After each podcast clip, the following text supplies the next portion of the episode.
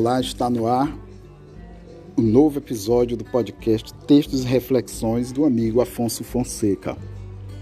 E nós queremos, como sempre, iniciar agradecendo a Deus pela vida, por mais uma oportunidade de estarmos por aqui, refletindo juntamente com vocês sobre temáticas alusivas ou inerentes à vida, ao é, objetivando enriquecer, trazer conhecimento e, com isso, crescer como ser humano, poder ajudar quem precisa.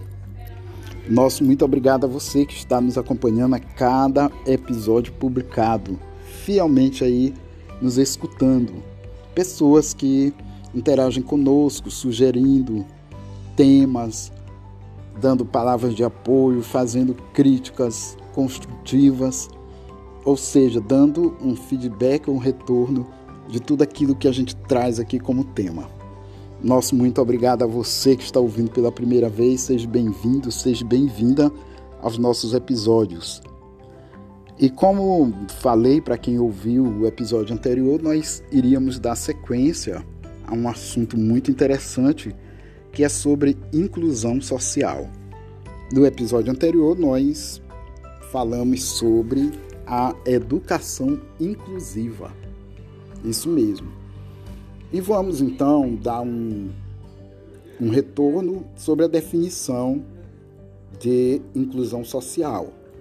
Inclusão social é o conjunto de meios e ações que combatem a exclusão aos benefícios da vida em sociedade, provocada pelas diferenças de classe social, educação, idade, deficiência, gênero, preconceito social ou preconceitos raciais. Inclusão social é oferecer oportunidades iguais de acesso a bens e serviços a todos. Então, dada essa definição, e resumindo, é promover condições para que as pessoas que são é, classificadas como minorias, que são os negros, os os homossexuais, os moradores de rua, os, os deficientes, os portadores de deficiências auditivas, visuais, de locomoção, os que sofrem com o autismo ou mesmo com a síndrome de Down e etc. Então, é algo em que se trabalha a inclusão e principalmente se promove o acesso a bens, à educação, a todo tipo de serviço oferecido, não somente pelo governo, mas por instituições particulares. É permitir, como, permitir não lutar para permitir o acesso dessas pessoas de forma igualitária à sociedade. E nós podemos perguntar, você já se perguntou qual a importância da inclusão social? É justamente o combate da segregação social, que viabilize a democratização de diversos espaços e serviços para quem não possui acesso a eles. E temos também algo a comentar sobre inclusão social, que é justamente o termo utilizado para designar toda e qualquer política de inserção de pessoas ou grupos excluídos na sociedade. Então, falar de inclusão social é remeter ao seu inverso, a exclusão social. E hoje temos, graças a Deus, no Brasil, muitas instituições que lutam para combater a exclusão. Temos ONGs governamentais e não governamentais, temos é, pastas do governo, também no lado social, que trabalham justamente essa inclusão. Temos órgãos, organismos governamentais e não governamentais que também agem no dia a dia para que se promova a inclusão social. E como nós vamos citar, por exemplo, os autistas, né? crianças, jovens, adultos autistas, que sempre precisam de um apoio. As crianças não podem ser, devem ser preparadas para estar em convivência com uma criança autista. Conscientizar o grupo de crianças, ou seja, na sala de aula, ou seja, num, num outro tipo de envolvimento social, no esporte, por exemplo, para que essas pessoas saibam lidar, respeitem o espaço da criança autista ou do jovem, ou mesmo que seja do adulto autista. E temos que fazer a nossa parte, sermos acolhedores, carinhosos, respeitar e ajudar a essas, a essas pessoas. E qual a importância da inclusão? A inclusão social ela é importante na escola, é, como falamos anteriormente, é, no objetivo de acolher e dar possibilidade dessas crianças e adolescentes terem seus direitos garantidos como cidadãos.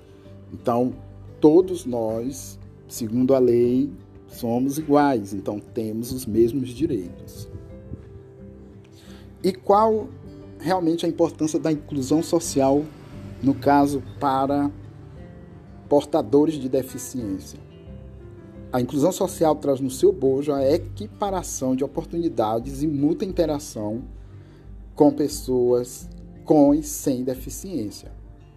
Mas no caso dos portadores de deficiência, temos que ter um compromisso social em ajudar essas pessoas que têm dificuldades de locomoção, de visão, de audição, né? tem problemas de ordem mental.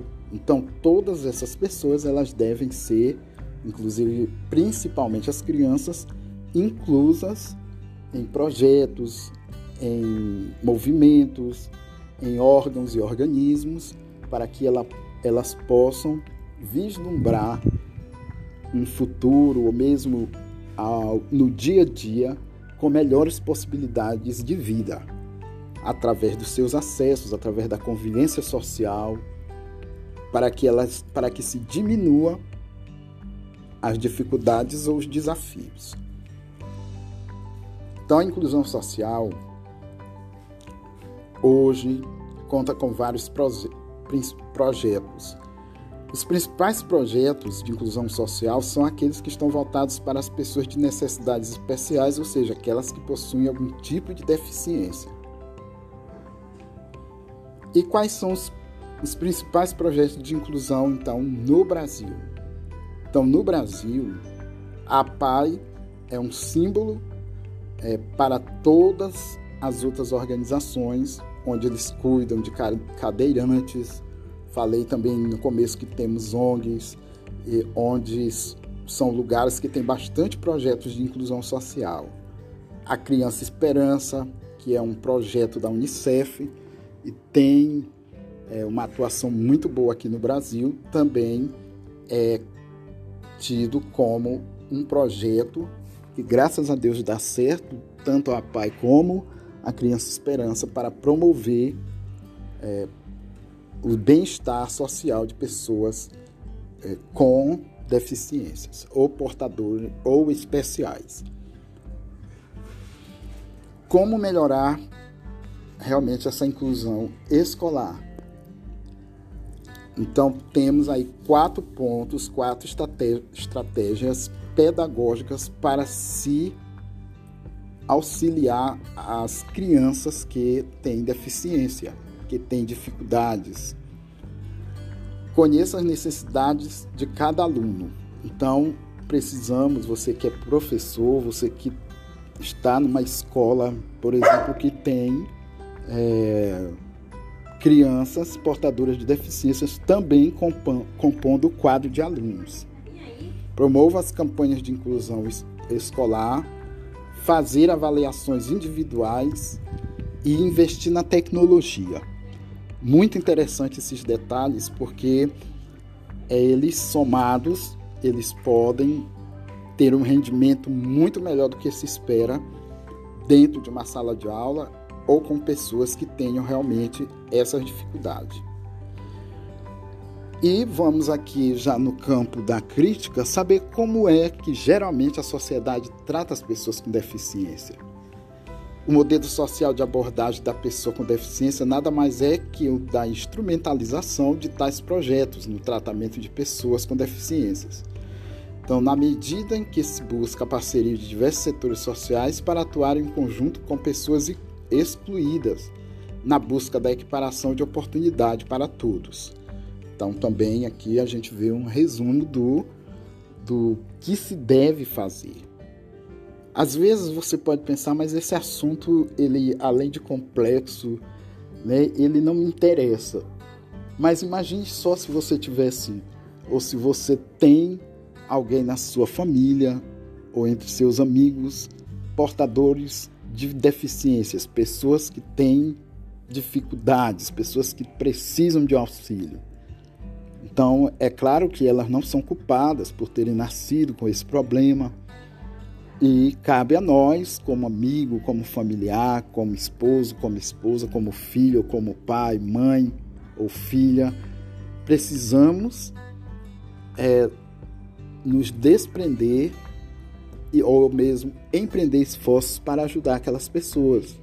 Porque se coloque no lugar delas. Essa, esse é o principal ponto. Se você se colocar no lugar de uma pessoa com deficiência, você vai ver que é ultra necessário uma mãozinha, uma ajuda, uma conversa, é, propiciar aquela pessoa ajudando, empurrando é, uma, um cadeirante, dando uma força, levando a um passeio, até que agora, por, pelo tempo de pandemia, não é possível.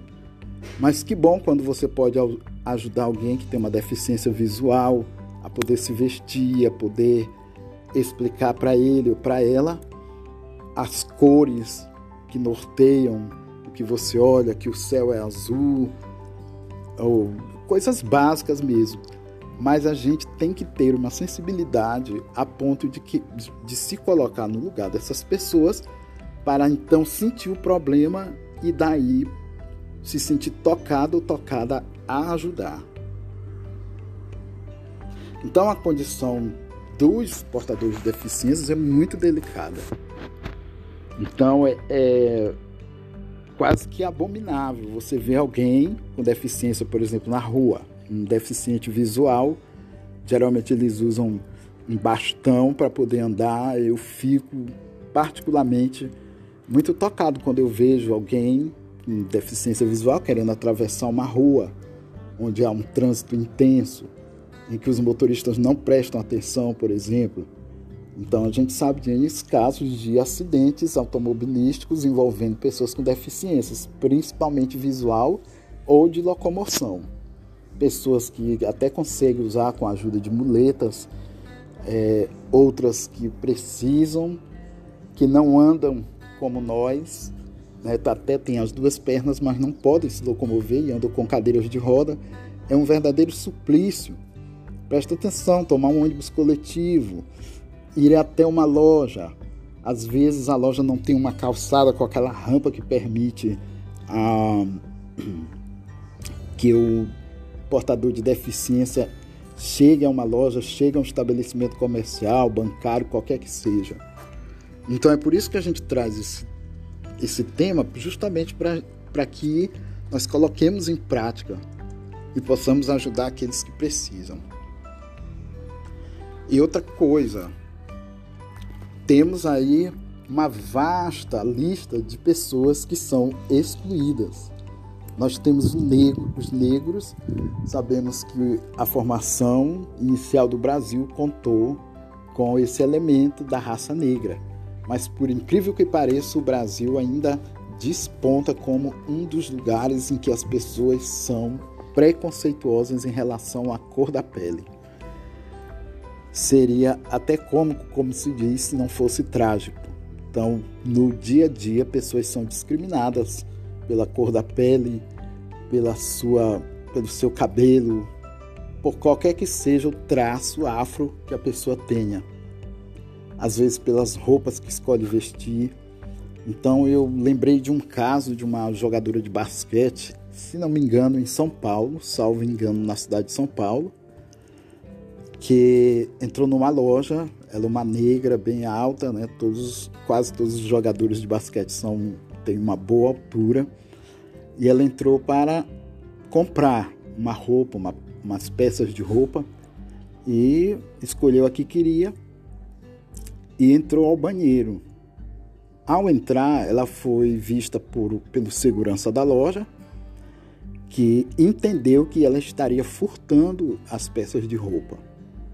Então ela passou por um constrangimento, com certeza uma dor muito grande, uma experiência que nenhum de nós merece passar. Então ela foi constrangida publicamente, onde o, o rapaz é, o acusava de furto das peças. E quando ela se identificou e mostrou as peças que ela foi experimentar ao gerente, à gerência, à diretoria da loja, eles prontamente viram que foi um erro. O resultado, a loja foi processada pela, pela jovem, que se sentiu constrangida, humilhada, e esse é só mais um, é só um dos exemplos de como as pessoas são tratadas por serem diferentes. E aí a gente vê não somente a questão de cor de pele, mas sobre a opção de gênero. Então, há uma, um grande preconceito. A sociedade brasileira é formada ainda, é, parece que de forma primitiva, vive o tempo do colonialismo onde se tem o, a madame, onde se tem o empresário, onde se tem o branco, onde se tem a pessoa com poder aquisitivo, onde se tem empregadas domésticas tratadas muitas vezes como escravas. Então, isso tudo precisa ser revertido. Essas e outras questões, que são infinitas, eu poderia passar mais de uma hora citando exemplos e formas de discriminação. Então nós devemos observar muito bem o que está ao nosso derredor, as pessoas. Uma outra coisa que está em moda, além de, de, de ser duas situações tristes, a primeira delas, a intolerância religiosa. Então a gente vê um preconceito muito grande, principalmente em pessoas que são praticantes de religiões afro de matriz, como banda, candomblé e similares. A gente percebe assim que as pessoas têm realmente uma intolerância. Um pensamento meu, sou cristão, mas eu tenho um pensamento. Quando os portugueses chegaram no Brasil, só haviam índios. Os índios já tinham a sua cultura, os índios já tinham sua religiosidade, da mesma forma como os negros que foram trazidos da África também já tinham sua cultura, já tinham sua religiosidade, seus deuses. E eles vieram para cá e eles continuaram com a sua devoção, com a sua religiosidade e espiritualidade.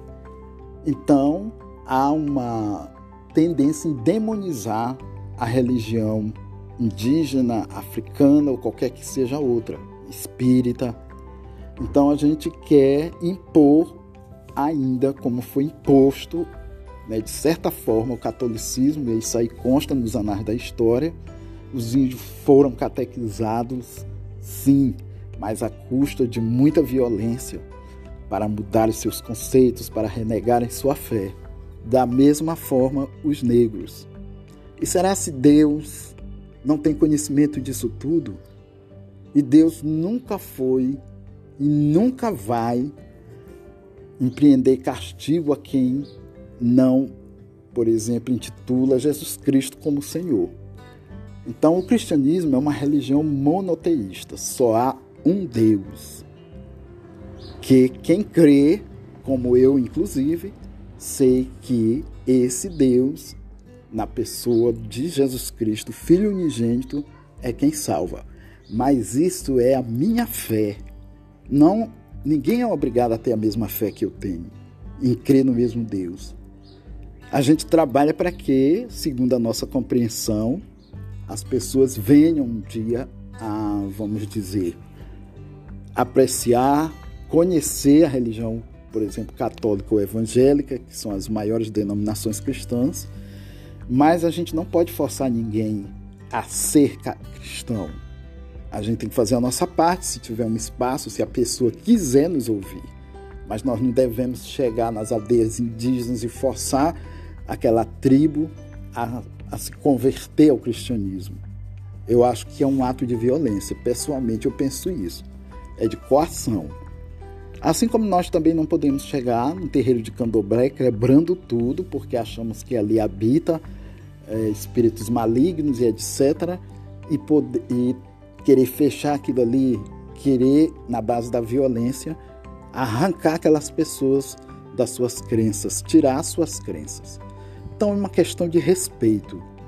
É tanto que o Papa, vários papas, eles já trabalharam muito a questão do ecumenismo, que é justamente a reunião de líderes de várias religiões é, para que se haja um consenso, uma harmonia. Eu lembro muito bem quando o Papa Francisco visitou os Emirados Árabes ou um dos países da região árabe, ali da, do Oriente Médio. Então a primeira atitude dele foi beijou o solo, cumprimentou os líderes religiosos árabes, muçulmanos, em sua maioria, e abriu um diálogo com eles e propôs continuar esse diálogo para que haja uma, uma comunhão maior. Que afinal de contas, ele, no papel de líder da igreja, ele tem essa missão de promover a paz e a harmonia entre os povos. Então, eu creio que seja a vontade de Deus também. Então, que a gente possa ver como tudo tem um sentido na vida de cada um de nós. Eu estava observando, por exemplo, a natureza, a gente vê planta de diversos tamanhos, árvores, cada uma com a sua característica. Você sabe identificar um pé de goiaba, um pé de manga, mesmo que ela não esteja com frutos, mas pela folha você conhece os frutos, não é isso? Então, as, as plantas também rasteiras, os capins, as outras plantas que nascem, o que se chama de mato até, então, cada uma com suas características: folhas maiores, folhas menores, flores brancas, flores amarelas, vermelhas, roxas, rosas. Então, é uma diversidade de criação que Deus deixou na terra. Às vezes você tem uma predição ou predileção por uma, um certo tipo de rosa, de planta, de flores, e Deus faz para agradar a todos. Então eu tenho um gosto, você tem outro, uma preferência, você tem outra. E assim também eu creio eu que Deus nos acolhe da mesma forma. Independente de nosso gosto, independente de nossas características. Então é preciso que a gente abra a consciência e o coração para podermos é, ser mais, ser agentes da inclusão. Então nós não vamos chegar a lugar nenhum promovendo discussões, promovendo é, situações de incitando ódio, incitando é, uma, uma inútil é, guerra, entre aspas, entre as pessoas. Então a gente veio aqui para refletir sobre esse tema de inclusão social, justamente para que a gente possa se interrogar, se analisar é, e definir o que nós podemos fazer para ajudar com que mais pessoas sejam aceitas, sejam inclusas, né? colocar essas pessoas em situações melhores. E a gente até fica assim porque devido como estão as pessoas, a gente às vezes você pode dizer assim: "Ah, mas a gente às vezes vai ajudar uma pessoa dessa e ela termina nos prejudicando" tem também o, a outra extremidade, né? São dois polos, né? Então, como tudo e qualquer pessoa, eles são pessoas normais, há pessoas boas, pessoas que não são tão boas. Então, às vezes você deixa até de ajudar com medo, mas a gente tem que ir, colocar esse medo de lado, arregaçar as mangas e ajudar. Sair da nossa zona de conforto, ir até um morador de rua, por exemplo, levar um alimento para ele, levar uma roupa, levar um cobertor. A gente tem que fazer visitas às pessoas doentes nos hospitais, que vivem lá sozinhas. as pessoas nos asilos, as pessoas nos presídios, as pessoas que estão isoladas, até que não temos acesso, mas você pode escrever uma carta, um bilhete, uma palavra de Deus. Enfim, são várias e muitas, muitas, muitas maneiras que nós temos para ajudar a quem está à margem da sociedade. Então, amigos, fica aí a nossa meditação de hoje, nossa reflexão sobre inclusão social, fechando né, com dois episódios: educação inclusiva e inclusão social. Espero que tenhamos sido úteis e se você gostou, continue ouvindo os episódios do podcast Textos e Reflexões. A gente vai ficando por aqui com ele e lembrando a você que você pode receber nossos episódios no WhatsApp. Basta você nos adicionar 99, que é o DDD 991654100.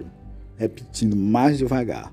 DDD 99 o número de cédula é 991654100. Você vai ter a oportunidade de ser inserido no grupo Textos e Reflexões e também temos dois grupos de transmissão que quando nós publicamos automaticamente já cai no seu WhatsApp. Então fica o convite para você. Se você gostou desse episódio, compartilhe com seus amigos né? nos adicione lá no WhatsApp, nos encontra também no Facebook com o grupo Textos e Reflexões. Basta você pesquisar, aí vai aparecer o ícone e você será inserido no grupo. Também todos os dias a gente publica lá, ou quando publicamos os episódios aparece no grupo. Estamos também no Spotify, que é um aplicativo de músicas, vídeos e podcasts. Estamos lá também lá parece que é bem mais fácil até de ouvir, porque você vai ver, depois que você pesquisa, tem a lista dos episódios com um botãozinho de play. Você pode, de acordo com o que te interessar, o tema disposto, descorrido, você pode clicar no play e ouvir os nossos episódios. Estamos também via Twitter e Instagram. No Instagram, você pode solicitar, você pode pesquisar Fonseca Afonso, seguir-me e daí fazer o seu pedido. Olha, eu quero ouvir os seus podcasts, ou de hoje, o último que você publicou. E também temos o Twitter, né, que também é o, tem o mesmo processo, você segue a pessoa, pode nos seguir lá em Afonso Celso Silva. Ultimamente a gente está um pouco parado lá no Twitter mas à medida que for tendo os pedidos, a gente vai atendendo. Então é isso. Agradeço a Deus por mais essa oportunidade novamente de estar com vocês nessas reflexões, com mais uma reflexão. Espero que você tenha gostado. Nosso muito obrigado. Fiquem todos com Deus. Um grande abraço do amigo Afonso Fonseca.